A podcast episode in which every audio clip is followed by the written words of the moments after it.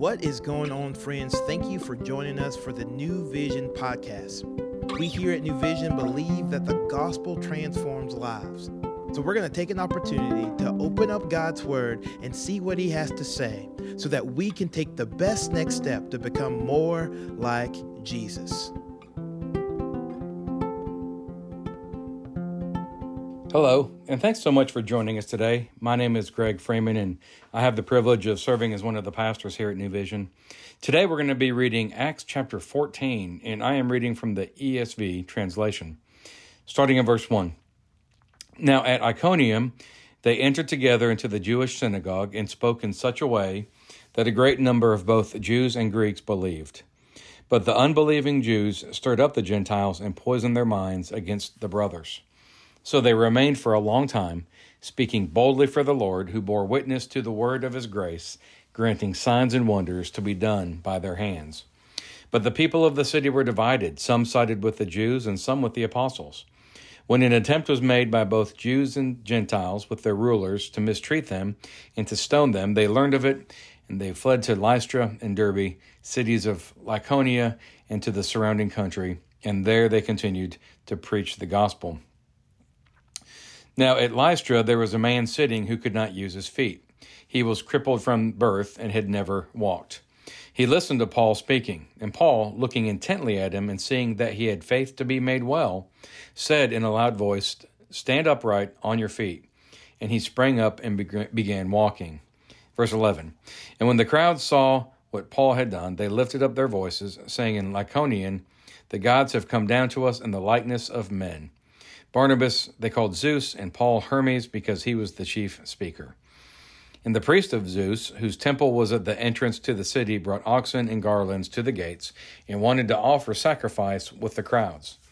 But when the apostles Barnabas and Paul heard of it, they tore their garments and rushed out into the crowd, crying out, Men, why are you doing these things? We also are men of like nature with you, and we bring you good news that you should turn from these vain things to a living God who made the heaven and the earth and the sea and all that is in them.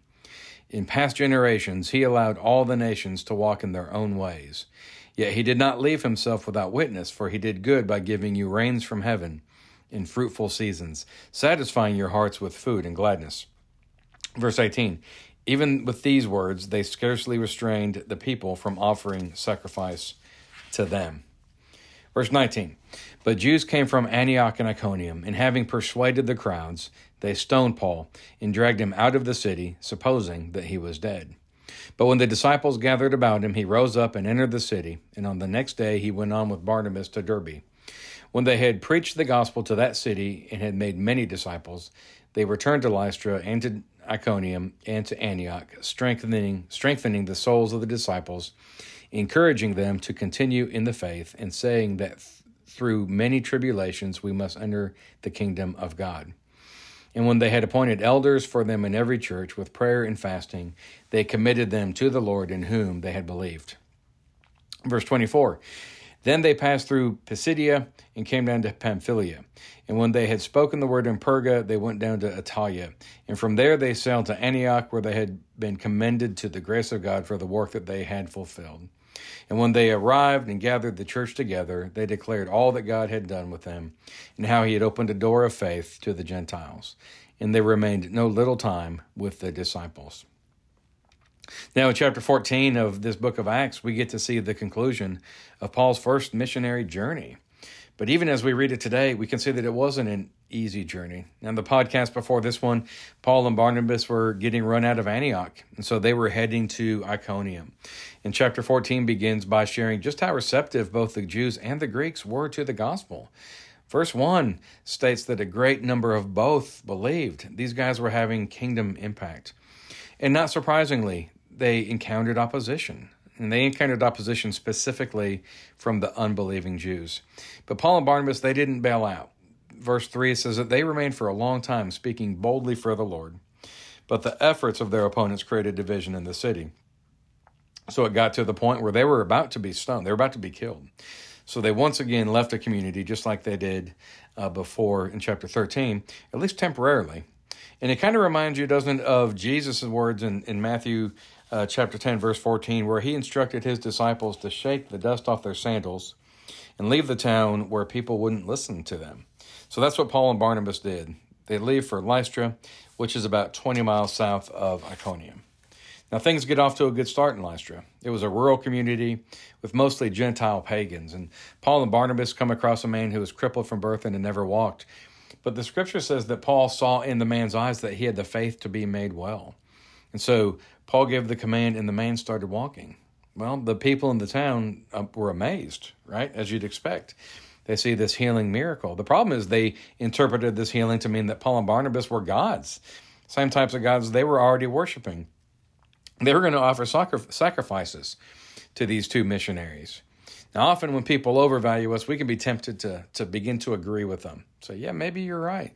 But Paul, he earnestly explains that they are just men, just like people, the people they were serving. In fact, he begins to tell them about the living God. And, and these being Gentile pagans, they didn't have the benefit of the Old Testament. They didn't understand uh, the God of Israel. So he's having to explain God uh, and his goodness as is seen in nature. And Paul is just barely able to keep the Lystrans from sacrificing to them even still.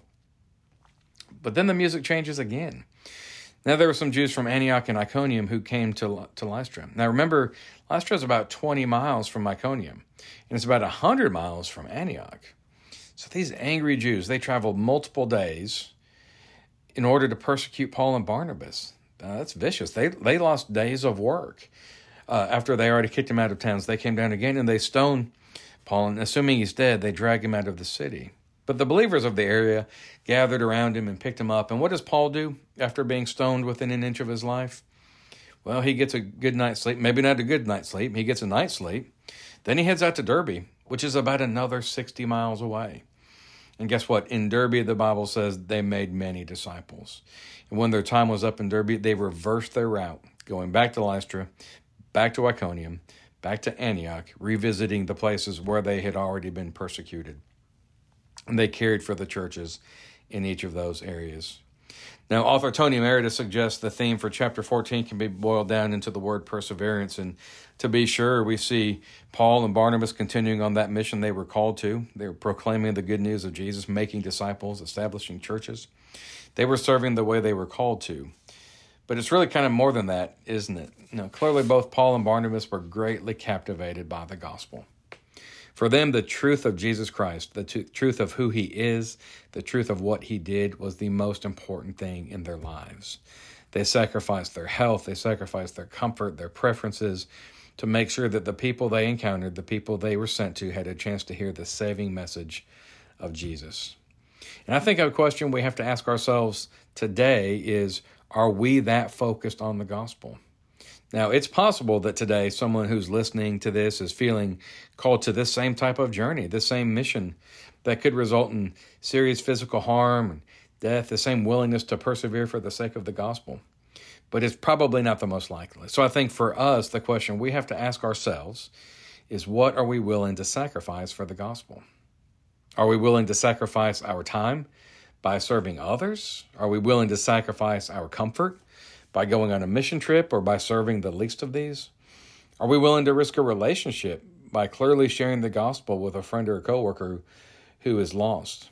When you, we think about what we might have to give up, what we might be asked to give up in order to have gospel impact, are we too quick to look for ways out? Do we look for uh, excuses like we're too busy or we'll do it later or I don't have enough equipping to do that? Or do we look at the little bit that we're asked to sacrifice as believers in light of the work that Jesus Christ has already done on the cross for us?